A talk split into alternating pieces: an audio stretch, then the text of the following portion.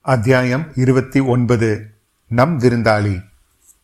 புலவர்கள் சென்ற பிறகு அரண்மனை மருத்துவர் சக்கரவர்த்திக்கு மருந்து கலந்து கொண்டு வந்து கொடுத்தார். மலையமான் மகளான பட்டத்தரசி அதை தன் திருக்கரத்தால் வாங்கி கணவருக்கு கொடுத்தாள். அதுவரை பொறுமையாய் காத்திருந்த சின்ன பழுவேட்டரையர் வந்தியத்தேவனை பிடித்த பிடி விடாமல் இழுத்து கொண்டு சக்கரவர்த்தியின் அருகில் போய் சேர்த்தார். பிரபு புது மருந்தினால் ஏதாவது பலன் தெரிகிறதா? என்று கேட்டார். பலன் தெரிகிறதாக மருத்துவர் சொல்லுகிறார். தேவியும் சொல்கிறார் ஆனால் எனக்கென்னமோ நம்பிக்கை உண்டாகவில்லை. உண்மையை சொன்னால் தளபதி இதெல்லாம் வீண் முயற்சி என்றே தோன்றுகிறது. என் விதி என்னை அழைக்கிறது. யமன் என்னை தேடிக்கொண்டு பழையறைக்கு போயிருக்கிறான் என்றே நினைக்கிறேன். அங்கே நான் இல்லை என்று அறிந்ததும் இவ்விடம் என்னை தேடிக்கொண்டு வந்து சேருவான். பிரபு தாங்கள் இப்படி மனமுடைந்து பேசக்கூடாது. எங்களை எல்லாம் இப்படி மனம் கலங்க செய்யக்கூடாது. தங்கள் குல முன்னோர்கள் ஆ என் குல முன்னோர்கள் எமனைக் கண்டு அஞ்சியதில்லை என்று சொல்லுகிறீர். எனக்கும் என் குல முன்னோர்கள் பலரைப் போல் போர்க்களத்தில் முன்னணியில் நின்று போர் செய்து உயிர்விடும் பாக்கியம் கிடைக்குமானால் அத்தகைய மரணத்துக்கு சிறிதும் அஞ்ச மாட்டேன் சோர்வும் கொள்ள மாட்டேன் உற்சாகத்துடன் வரவேற்பேன். என்னுடைய பெரிய தகப்பனார் ராஜாதித்தர் தக்கோலத்தில் யானை மேலிருந்து போர் புரிந்தபடியே உயிர் நீத்தார். சோழகுலத்தின் வீரப்புகழை தக்கோலம் போர்க்களத்தில் என்றும் நிலைநாட்டினார். யானை மேல் துஞ்சிய தேவர் என்று புகழ் பெற்றார். நான் என்ன புகழை பெறுவேன்? நோய்ப்படுக்கையில் துஞ்சிய சுந்தர சோழன் என்றுதான் பெயர் பெறுவேன். என்னுடைய இன்னொரு பெரிய தகப்பனார் கண்டாராதித்த தேவர் சிவபக்தியில் ஈடுபட்டு மரண பயத்தை விரட்டினார். ஸ்தல யாத்திரை செய்வதற்கு மேற்கு கடற்கரை நாடுகளுக்கு போனார். அங்கேயே காலமானார். மேற்கெழு தருளிய தேவர் என்று அவரும் பெயர் பெற்றார். அவரை போன்ற சிவபக்தனும் அல்ல நான். ஸ்தல யாத்திரை செய்யவும் இயலாதவனாகிவிட்டேன். இப்படியே எத்தனை நாள் படுத்திருப்பேன்? என்னை சேர்ந்தவர்கள் எல்லோருக்கும் பாரமாக. ஆனால் என் மனதிற்குள் ஏதோ சொல்கிறது. அதிக காலம் நான் இந்த பூ உலகில் இருக்க மாட்டேன் என்று.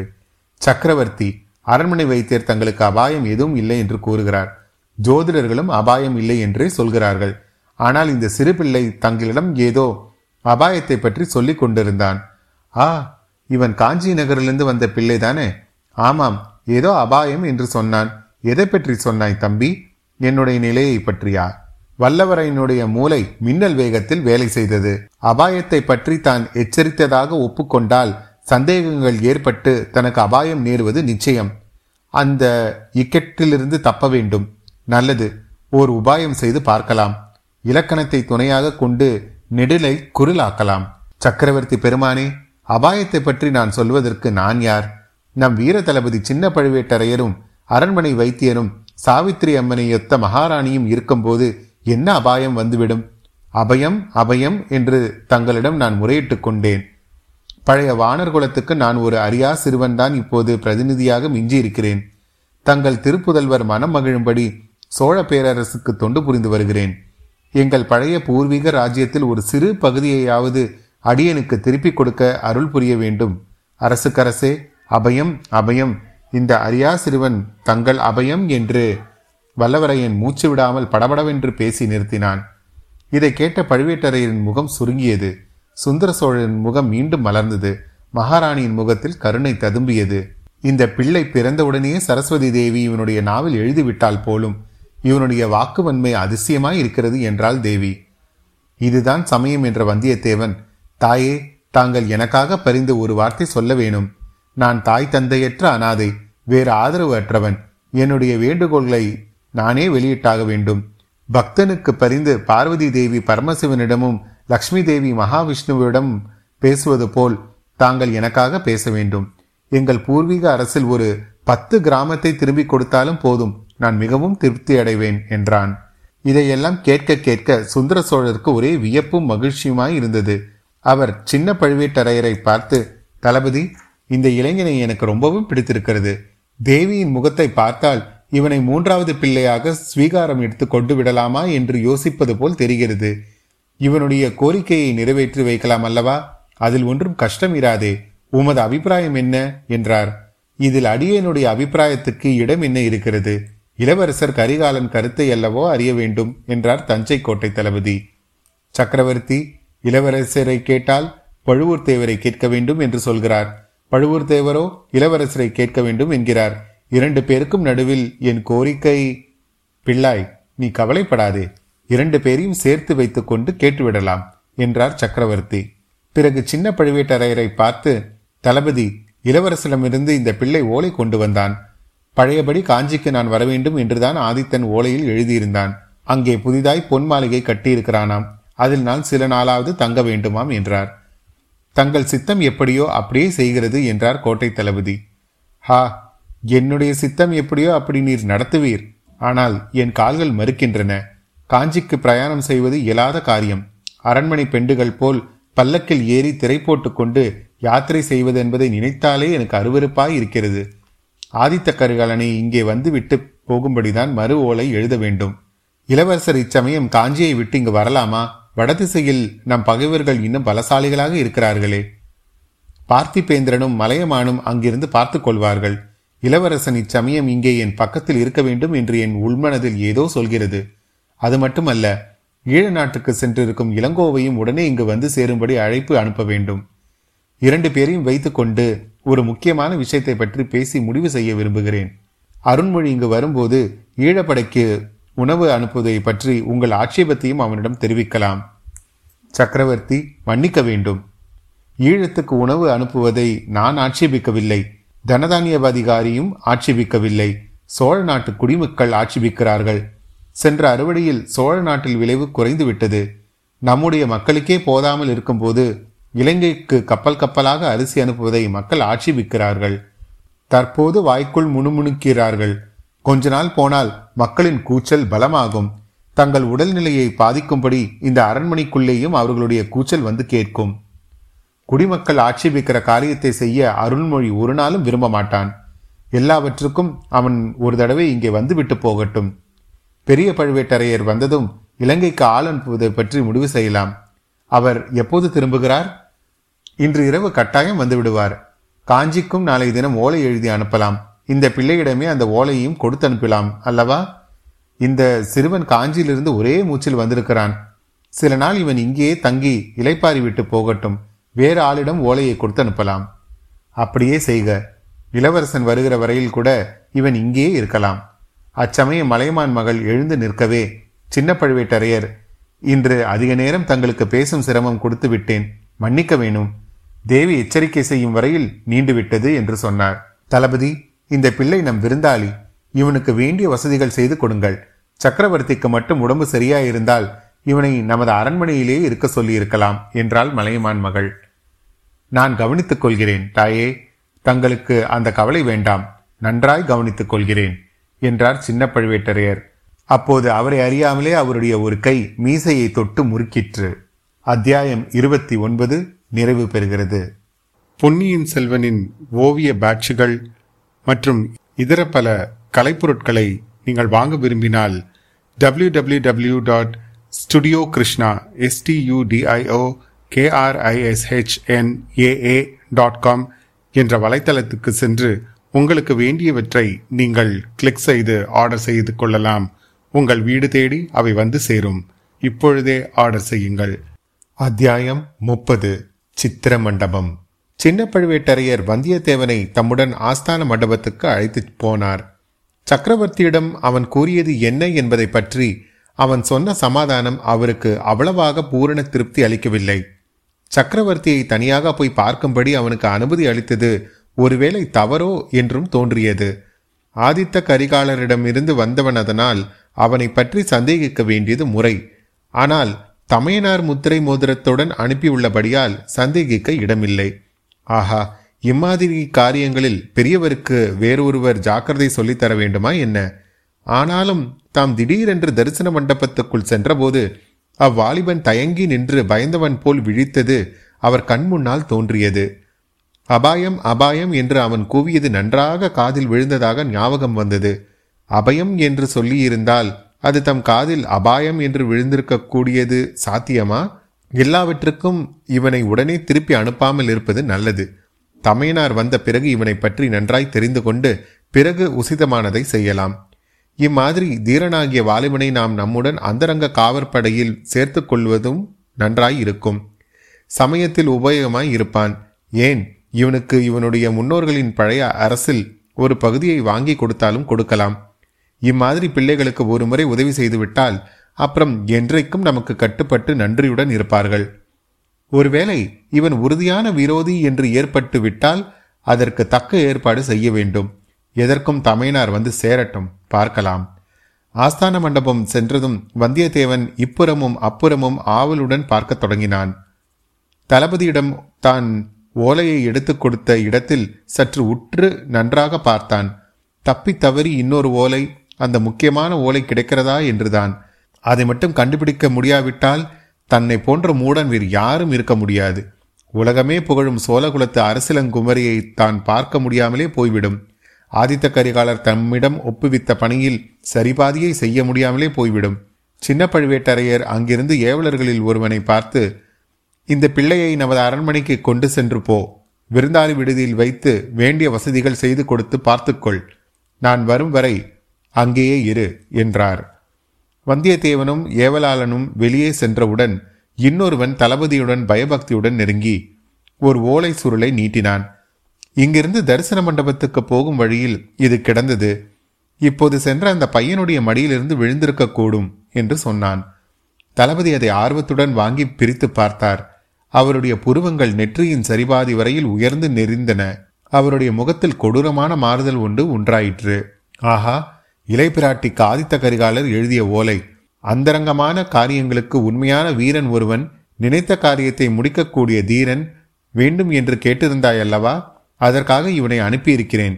இவனை பூர்ணமாக நம்பி எந்த முக்கியமான காரியத்தையும் ஒப்புவிக்கலாம் என்று இளவரசர் தம் கைப்பட எழுதியிருக்கிறார். ஆ இதில் ஏதோ மர்மம் இருக்கிறது. இந்த ஓலையை பற்றி பெரியவருக்கு தெரியுமோ என்னமோ? இவன் விஷயத்தில் இன்னும் அதிக ஜாக்கிரதையாக இருக்க வேண்டும் என்று கோட்டை தளபதி தமக்குள்ளே சொல்லிக் கொண்டார். ஓலையை பொறுக்கிக் கொண்டு வந்தவனை அழைத்து காதோடு சில விஷயங்களை கூறினார். அவனும் உடனே புறப்பட்டுச் சென்றான். சின்ன பழுவேட்டரையரின் மாளிகையில் வந்தியத்தேவனுக்கு ஆச்சார உபச்சாரங்கள் பலமாக நடந்தன. அவனை குளிக்கச் செய்து புதிய உடைகள் அணிந்து கொள்ளக் கொடுத்தார்கள். நல்ல உடைகள் அணிந்து கொள்வதில் பிரியமுள்ள வந்தியத்தேவனும் குதூகலத்தில் ஆழ்ந்தான். காணாமற் போன ஓலையை பற்றி கவலையை கூட மறந்துவிட்டான். புது உடை உடுத்திய பின்னர் ராஜபோகமான அருண்சுவை சிற்றுணிகள் அளித்தார்கள். பசித்திருந்த வந்தியத்தேவன் அவற்றை ஒரு கை பார்த்தான்.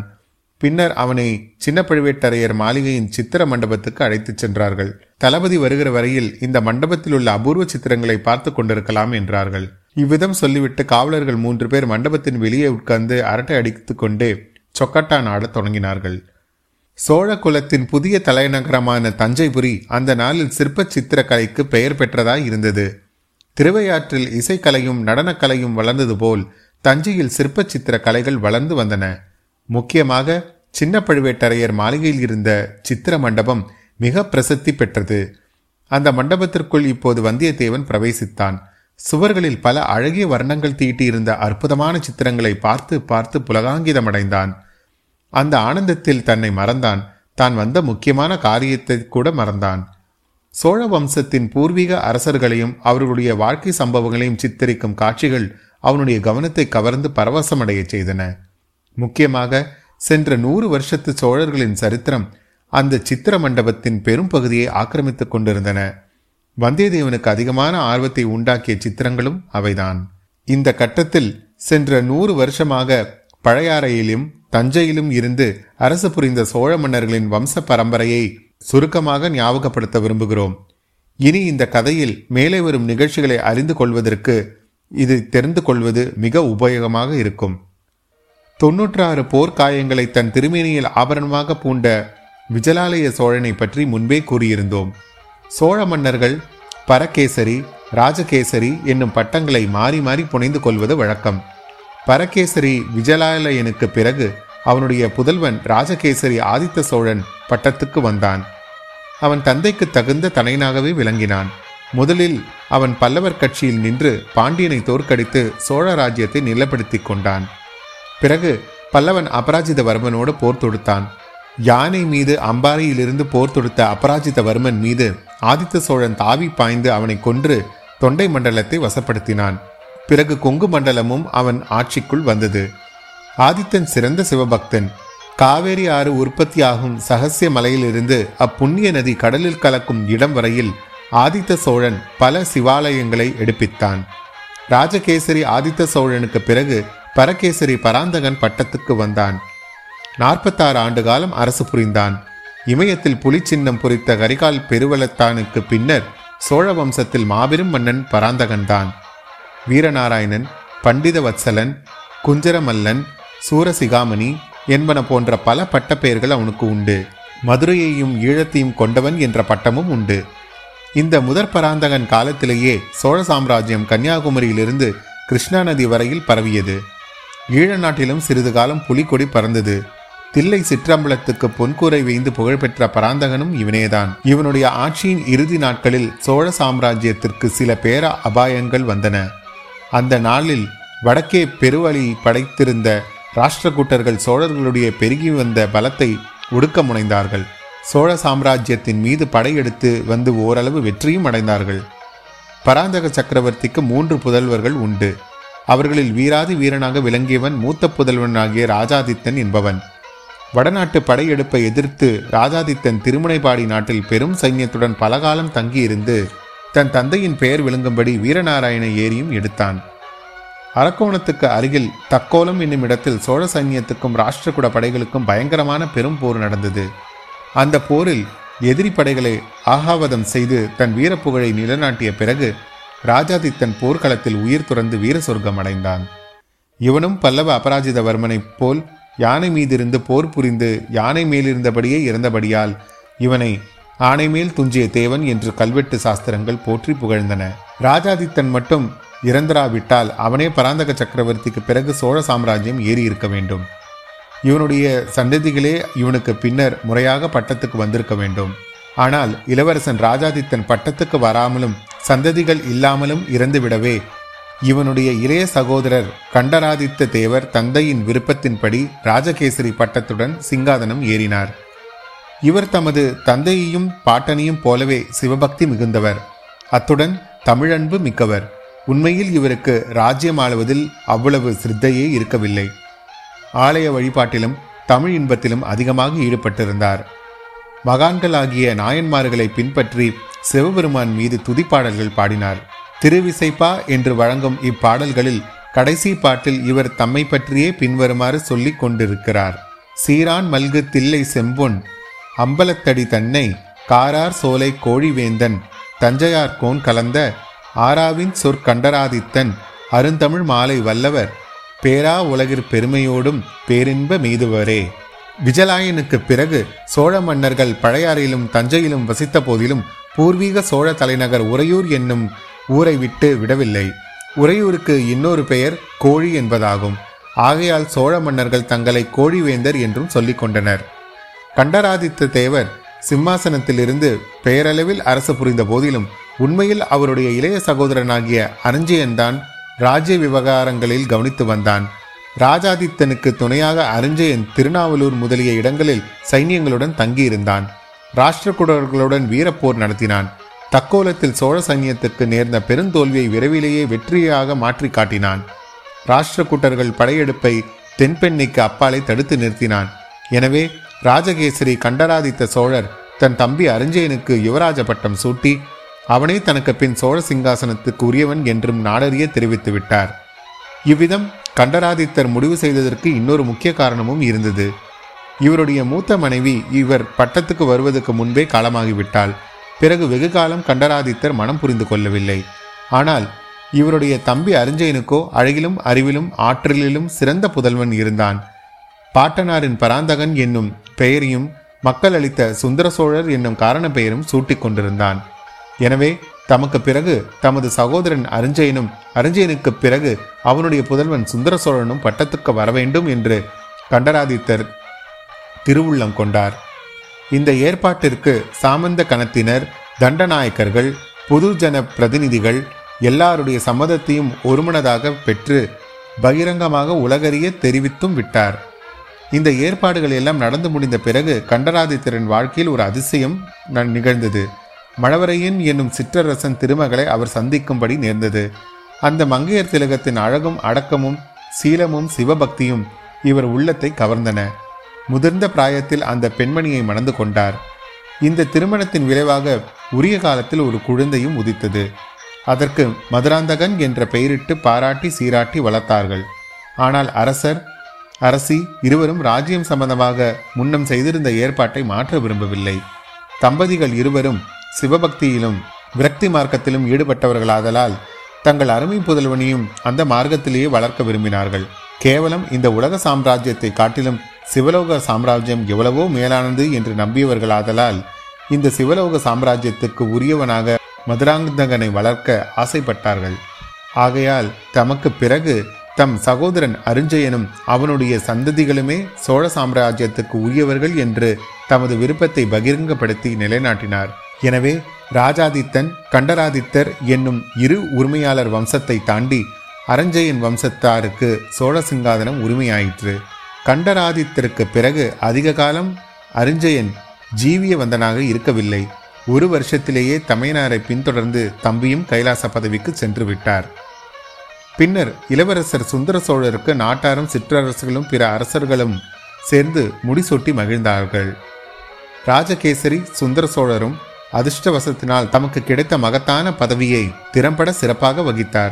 ஆட்சியின் ஆரம்ப காலத்தில் பல வீரப்போர்கள் புரிந்து பாண்டிய நாட்டையும் தொண்ட மண்டலத்தையும் மீட்டு வென்றெடுத்தார். ராஷ்டிரகூட படைப்புகளை தென்பண்ணி கரையிலிருந்து விரட்டி அடித்தார். சுந்தர சோழ சக்கரவர்த்தியின் புதல்வர்களான ஆதித்த கரிகாலனும் அருண்மொழிவர்மரும் தந்தையை மிஞ்சக்கூடிய இணையற்ற வீரர்களாய் இருந்தார்கள். அவர்கள் இருவரும் தந்தைக்கு பரிபூர்ண உதவிகள் செய்தார்கள். அவர்கள் மிக சிறு பிராயத்திலேயே போருக்கு சென்று முன்னணியில் நின்று போர் புரிந்தார்கள். அவர்கள் சென்ற போர் முனைகளிலெல்லாம் விஜயலட்சுமி சோழர்களின் பக்கமே நிலை நின்று வந்தாள். அத்தியாயம் முப்பது நிறைவு பெறுகிறது.